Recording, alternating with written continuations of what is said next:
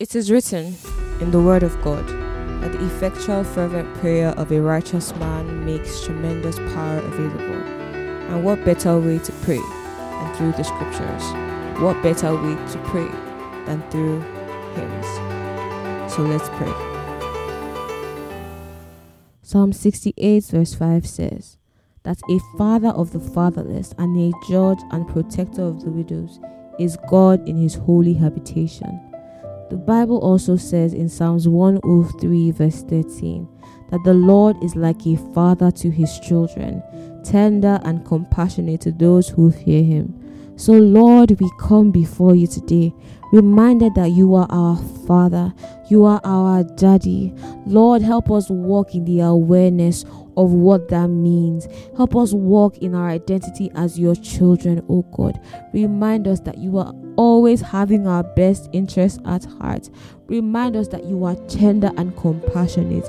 Even when the enemy comes to lie to us, to tell us that we are not worthy, that you are disappointed in us, remind us, oh Lord, that you are for us, that you are our King and our Lover, our Maker, our Husband, our Father that pampers every single day of our lives. Lord, we bless your name. We adore you. We proclaim your praises. We thank you, Lord, for your sacrifice for us.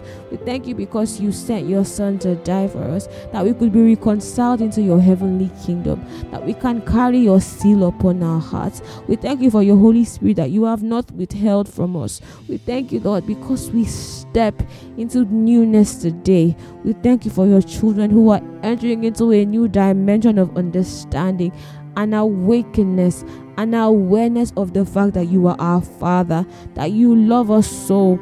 Lord, help us to remember your love. Show us your love every single day. The things that we have read in the Bible, we experience, Lord. We see you as you really are, Lord. We experience the depth, the height, the, the, the exceeding greatness of your love, oh Lord.